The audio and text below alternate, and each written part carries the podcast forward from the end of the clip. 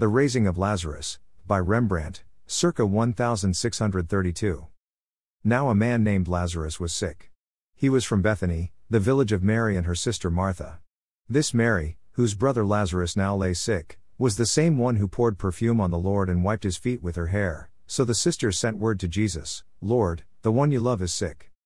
When he heard this, Jesus said, "This sickness will not end in death. No, it is for God's glory, so that God's Son may be glorified through it." Now Jesus loved Martha and her sister and Lazarus. So when he heard that Lazarus was sick, he stayed where he was 2 more days, and then he said to his disciples, "Let us go back to Judea." "But Rabbi," they said, "a short while ago the Jews there tried to stone you, and yet you are going back?" Jesus answered, "Are there not 12 hours of daylight? Anyone who walks in the daytime will not stumble, for they see by this world's light. It is when a person walks at night that they stumble, for they have no light." After he had said this, he went on to tell them, "Our friend Lazarus has fallen asleep, but I am going there to wake him up." His disciples replied, "Lord, if he sleeps, he will get better." Jesus had been speaking of his death, but his disciples thought he meant natural sleep. So then he told them plainly, "Lazarus is dead, and for your sake I am glad I was not there, so that you may believe. But let us go to him."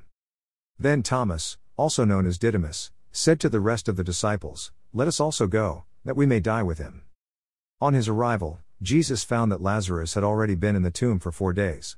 Now Bethany was less than 2 miles from Jerusalem, and many Jews had come to Martha and Mary to comfort them in the loss of their brother. When Martha heard that Jesus was coming, she went out to meet him, but Mary stayed at home. "Lord," Martha said to Jesus, "if you had been here, my brother would not have died.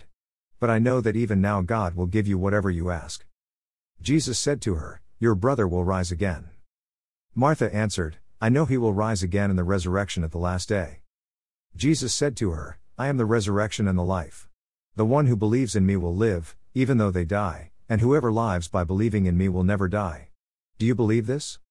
"Yes, Lord," she replied, "I believe that you are the Messiah, the Son of God, who is to come into the world." After she had said this, she went back and called her sister Mary aside. "The teacher is here," she said, "and is asking for you." When Mary heard this, she got up quickly and went to him. Now Jesus had not yet entered the village, but was still at the place where Martha had met him.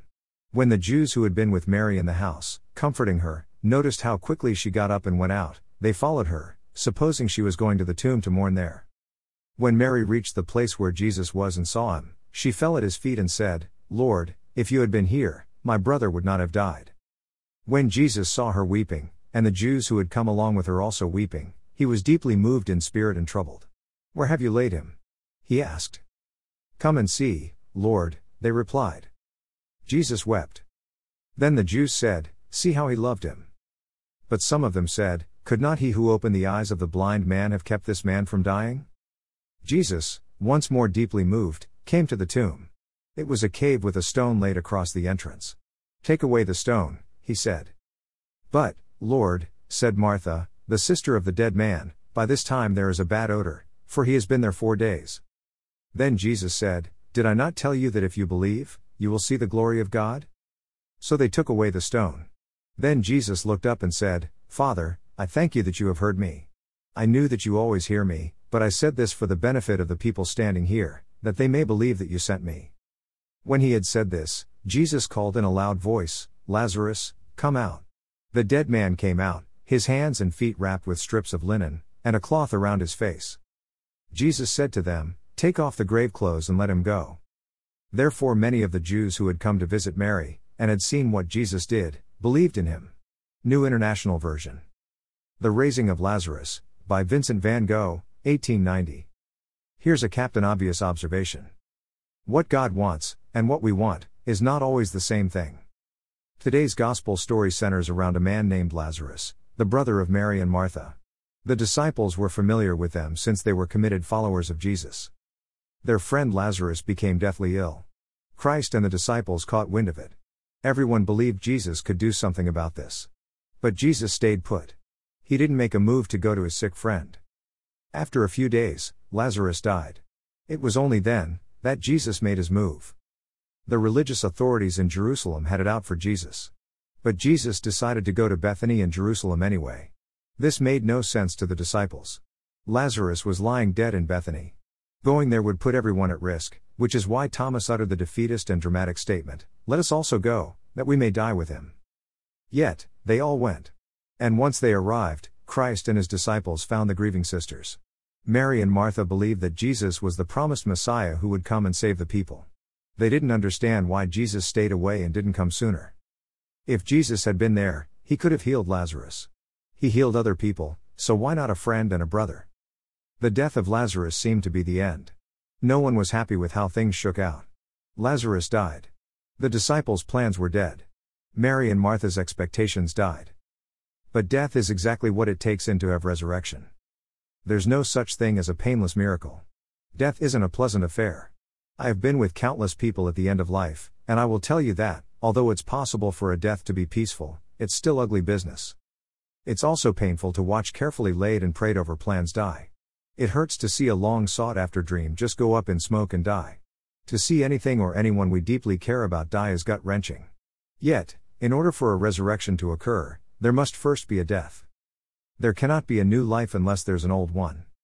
Jesus did the impossible by raising Lazarus from death and giving him new life. And the resurrection of Lazarus pointed to an even greater truth: Christ's own death and resurrection was coming, and it will change everything. Whenever what we want dies, then we are in a position to ask, so, what does God want?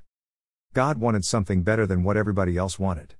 By allowing ourselves to be consumed with what God wants, it turns out to be the very best thing for us, even if it does not quite jive with what I want. Everyone's expectations needed to die, along with Lazarus, for the resurrection to become reality. Only then did Jesus act by rising Lazarus from death. Jesus pointed to himself as the one able to bring life to all that is dead among us.